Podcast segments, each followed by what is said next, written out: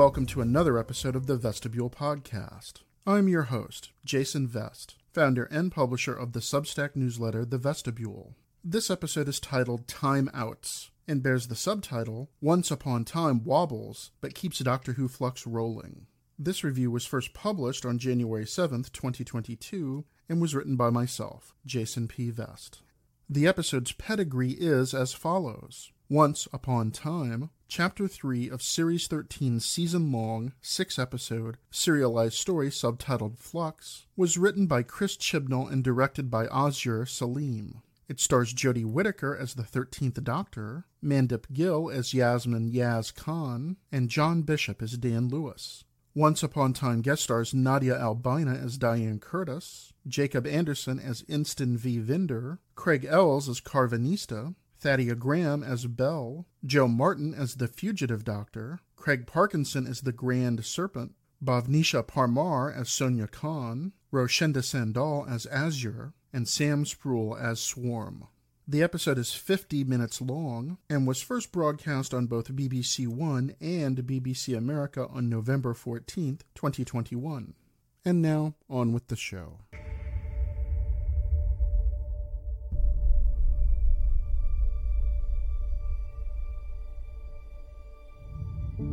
What I learned in the immediate aftermath of the flux seems obvious now, but it's only obvious once you've lived it. The biggest changes to our lives start small. Catastrophes creep in quietly. And by the time you realise, the life you once had is already behind you.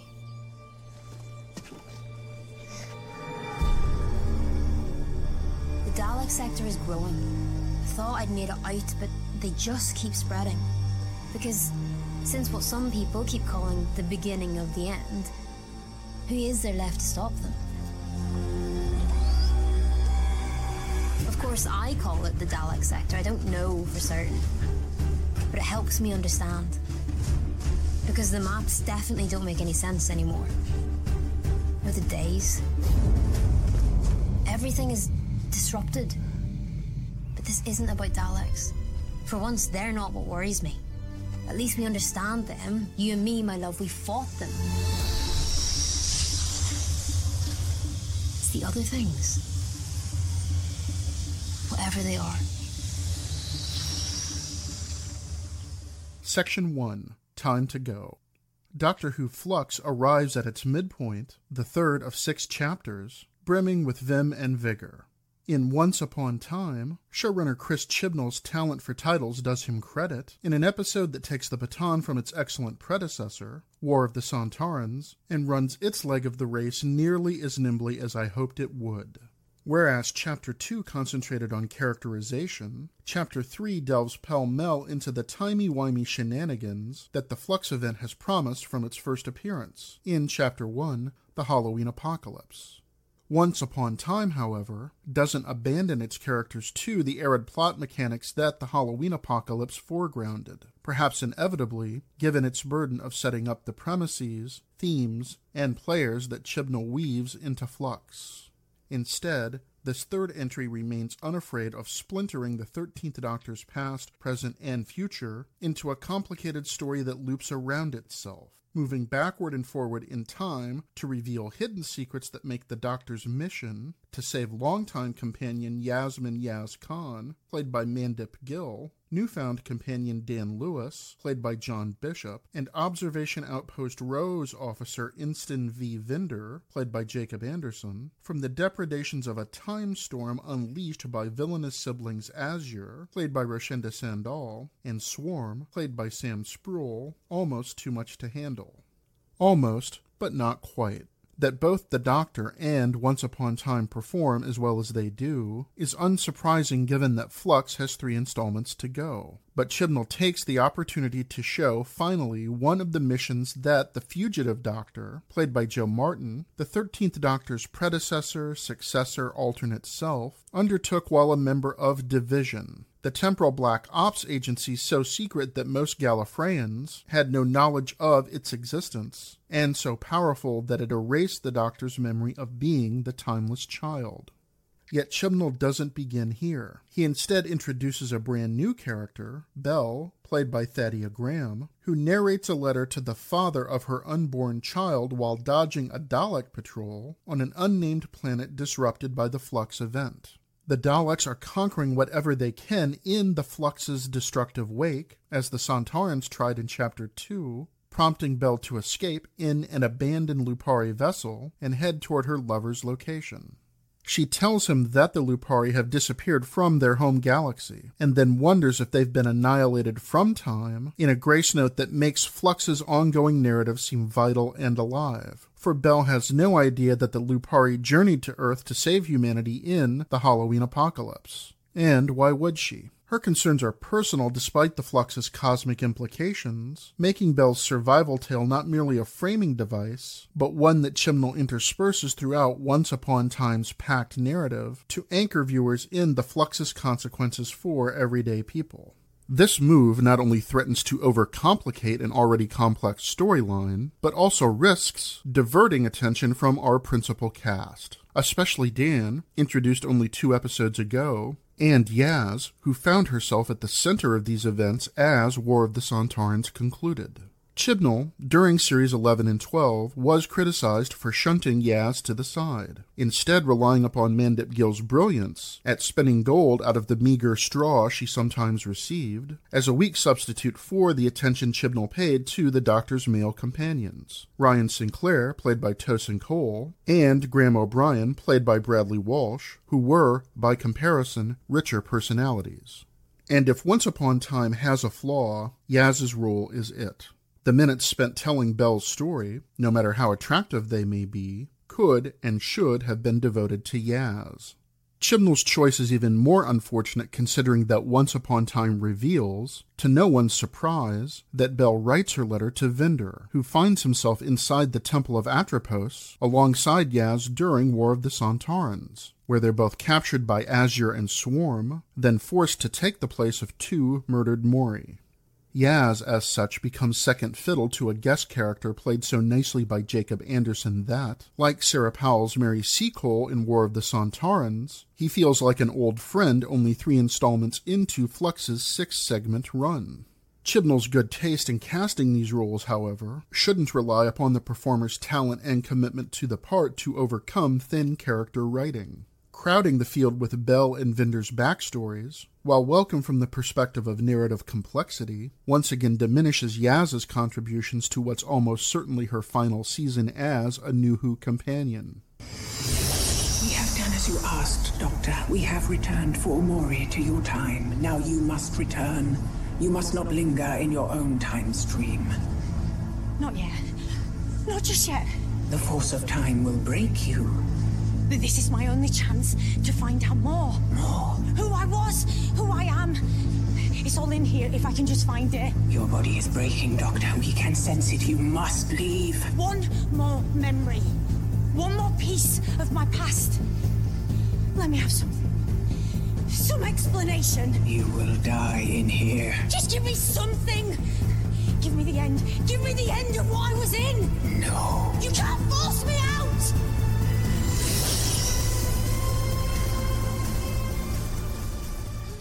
Section 2 Time to Show. Once Upon Time is, therefore, not as well oiled a storytelling machine as War of the Sontarans, but still better balanced than the Halloween Apocalypse. I underscore these flaws at the beginning because, for most of its 50 minutes, Once Upon Time is a gripping and fascinating race through the temporal mazes that typify the best time travel stories. Russell T. Davies and Steven Moffat excelled at such episodes. Moffat indeed preferred intricate, season long story arcs that some fans, to this day, cannot parse. So Chibnall, as he approaches the climax of the timeless child mythology that will forever define both the 13th Doctor's character and Chibnall's era of the franchise, demonstrates that he remains capable of constructing long term mysteries that, one hopes, he can convincingly fulfill. Chibnall's work on Dick Wolf's Law and Order UK, and his own crime thriller sensation Broadchurch, along with its American adaptation Gracepoint, proves that he can write Byzantine plots, but maintaining this high wire narrative act over three seasons of Doctor Who puts even greater demands on him to deliver a tight and satisfying conclusion. That some fans dislike Chibnall's choice to rewrite the Doctor's personal history is no surprise, but Once Upon Time reveals how the stakes for Flux's entire storyline were laid in the distant past. When the fugitive Doctor, played once again by the fabulous Jo Martin, who blazes back onto the screen in Flux's most welcome return yet, led a team of three commandos, represented in flashback by Yaz, Dan, and Vinder dressed in combat attire, to break a siege at the Temple of Atropos and rescue the Mouri, who were held captive, then as now, by Azure and Swarm. Stopping the siblings in the present will, according to the 13th Doctor, Reset time so the universe can function again. just as the fugitive Doctor did when she conducted, all those years ago, a full military assault on the temple, complete with aerial bombardment, that saved the Mouri. These scenes alternate with Doctor 13 floating inside the time storm, while speaking with three giant Mouri about how she wishes to save Yaz, Dan, and Vinder from certain death at the hands of Azure and Swarm, even as flashes and snatches of the fugitive Doctor's mission bleed through, and sometimes overlay, these events. The storm indeed results from the 13th Doctor intervening at the last possible second, before Swarm snaps his fingers and unleashes time, or, more properly, time with a capital T, which becomes an almost living character in this episode, upon Yaz, Dan, and Vinder, thereby ferrying them among past, present, and future memories of their own lives, with little control or hope of escape. The Mouri are physiologically capable of withstanding and regulating time's enormous force, but Yaz, Dan, and Vinder aren't, making Azure's and Swarm's plan a replay of the hostage drama that the Fugitive Doctor, at Division's behest, ended way back when, during the first siege of Atropos. Her intervention led to the siblings' millennia long imprisonment, making Flux the greatest grudge match in New Who history. This synopsis shows how tangled Once Upon Time's plot is, yet attentive viewers have no problem tracking its many subplots, flashbacks, and flash forwards, including one in which we learn how Vinder came to be exiled to Observation Outpost Rose, a drama in which Yaz plays the role of Vinder's commanding officer, after he, Vinder, reports misdeeds by an intergalactic business tycoon named the Grand Serpent, played by Craig Parkinson, principally the Serpent's plan to murder the family of a rival magnate, to higher authorities. Vinder's whistleblowing act results in retribution that gets him banished to the most remote location possible. Yaz, by contrast, finds herself enjoying video games with her sister Sonya Khan, played by Bhavnisha Parmar, inside a room and a memory that Yaz doesn't recognize, causing the Doctor, who pops up within each character's memory play as a hologram that offers advice, to realize that Yaz's time stream has gone wrong. This diagnosis proves spot on when a weeping angel confronts Yaz, who only evades its attack by the narrowest of margins and, in the process, realizes that fabricated remembrances can sometimes prove more dangerous than actual ones. Chibnall loads the deck with so many events, characters, stories, side stories, flashbacks within flashbacks, flash forwards within flash forwards, and memories of 13's life as the fugitive doctor that he threatens to capsize once upon time into an ocean of nonsense.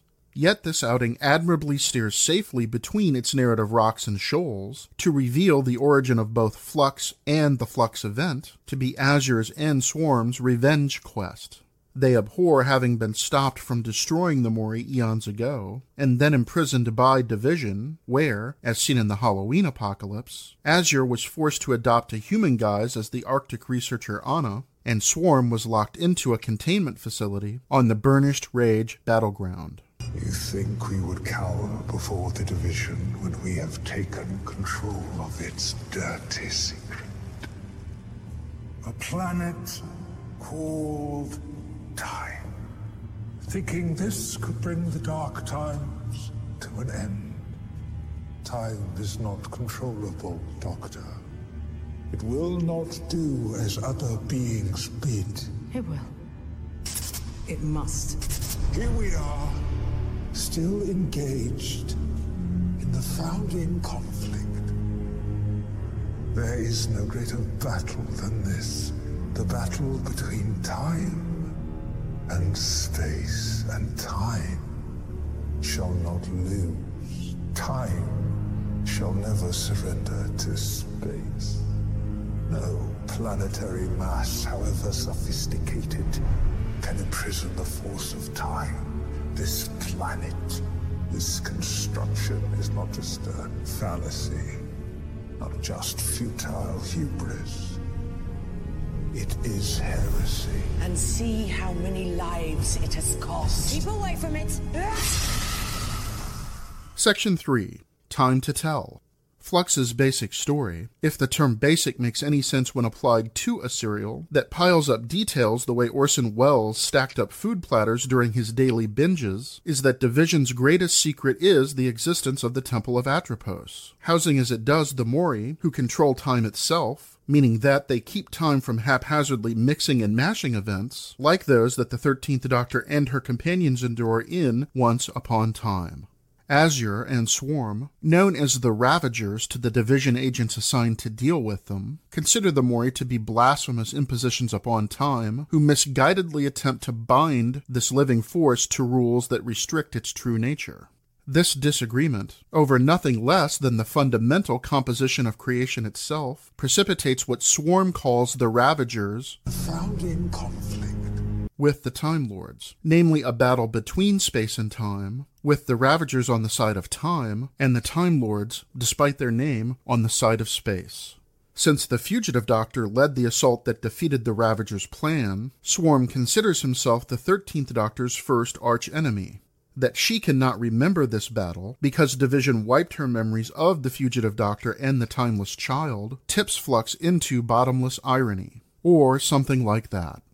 As many Whovians have noted, Division resembles classic Who's Celestial Intervention Agency, a secret cabal with similar motives first mentioned in the 1976 Fourth Doctor serial The Deadly Assassin, that's appeared in ancillary novels, short stories, and audio dramas since the 1980s. The notion of a covert operations bureau doing dirty deeds for supposedly enlightened future societies is nothing new. Star Trek's Section 31 is perhaps the best iteration of this storyline, while the Marvel series Loki's Time Variance Authority rips off Doctor Who wholesale. But Chibnall suggests in Once Upon Time that Division may be an earlier version of the Celestial Intervention Agency, or perhaps the same agency under a different name, in his attempt to knit the reams and piles and warehouses of Who's endless backstories into his timeless child tapestry. Unlike some viewers, I admire Chibnall's ambition in tackling so many of the franchise's contradictory plot threads, even if, after 58 years, weaving them into a comprehensive continuity is probably impossible. Still, good on Chibnall for giving it far more than the old college try.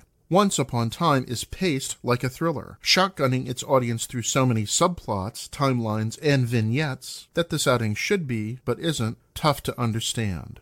Dan, for instance, finds himself back in 2021 Liverpool, popping up in different spots around the city at different times of the day and night that shift without warning while talking to Diane Curtis, played by Nadia Albina, the Museum of Liverpool employee whom he asks to dinner in the Halloween apocalypse, but who's taken captive by Azure at that episode's conclusion.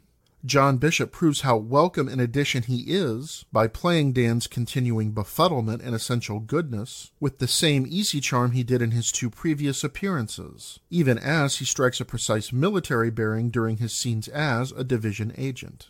If Dan and Yaz received more attention here, Once Upon Time would be an even better episode. So let us hope that Chibnall focuses on these core characters' lives as Flux enters its final stretch. This criticism doesn't apply to the Doctor, who finds herself, as 13 or as the fugitive Doctor, at the center of all events in Once Upon Time, whether floating in the air while conversing with the Mouri, or standing in the Temple of Atropos when confronting Swarm.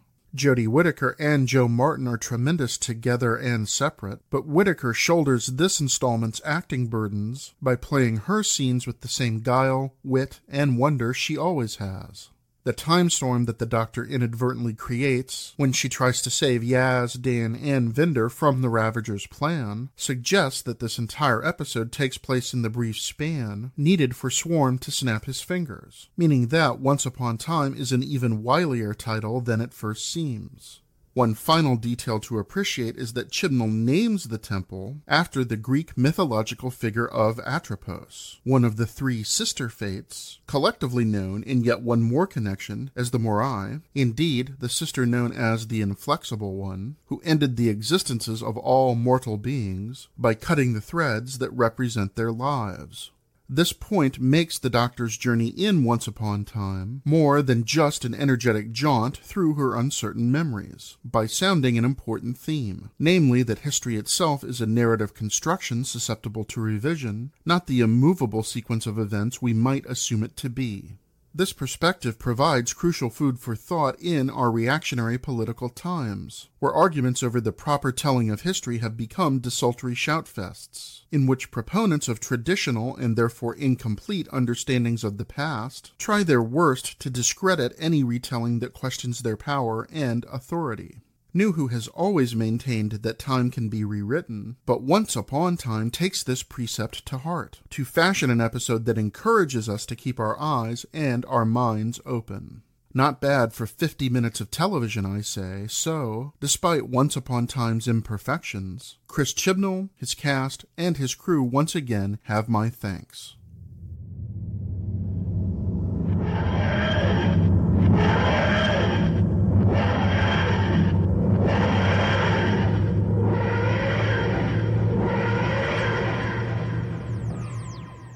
Thank you for listening to this episode of the Vestibule Podcast. Please visit the newsletter's website at vestibule.substack.com to read this entry, to explore the images and linked resources available there, and to access all other posts. Until next time, this is Jason Vest, wishing you health and happiness.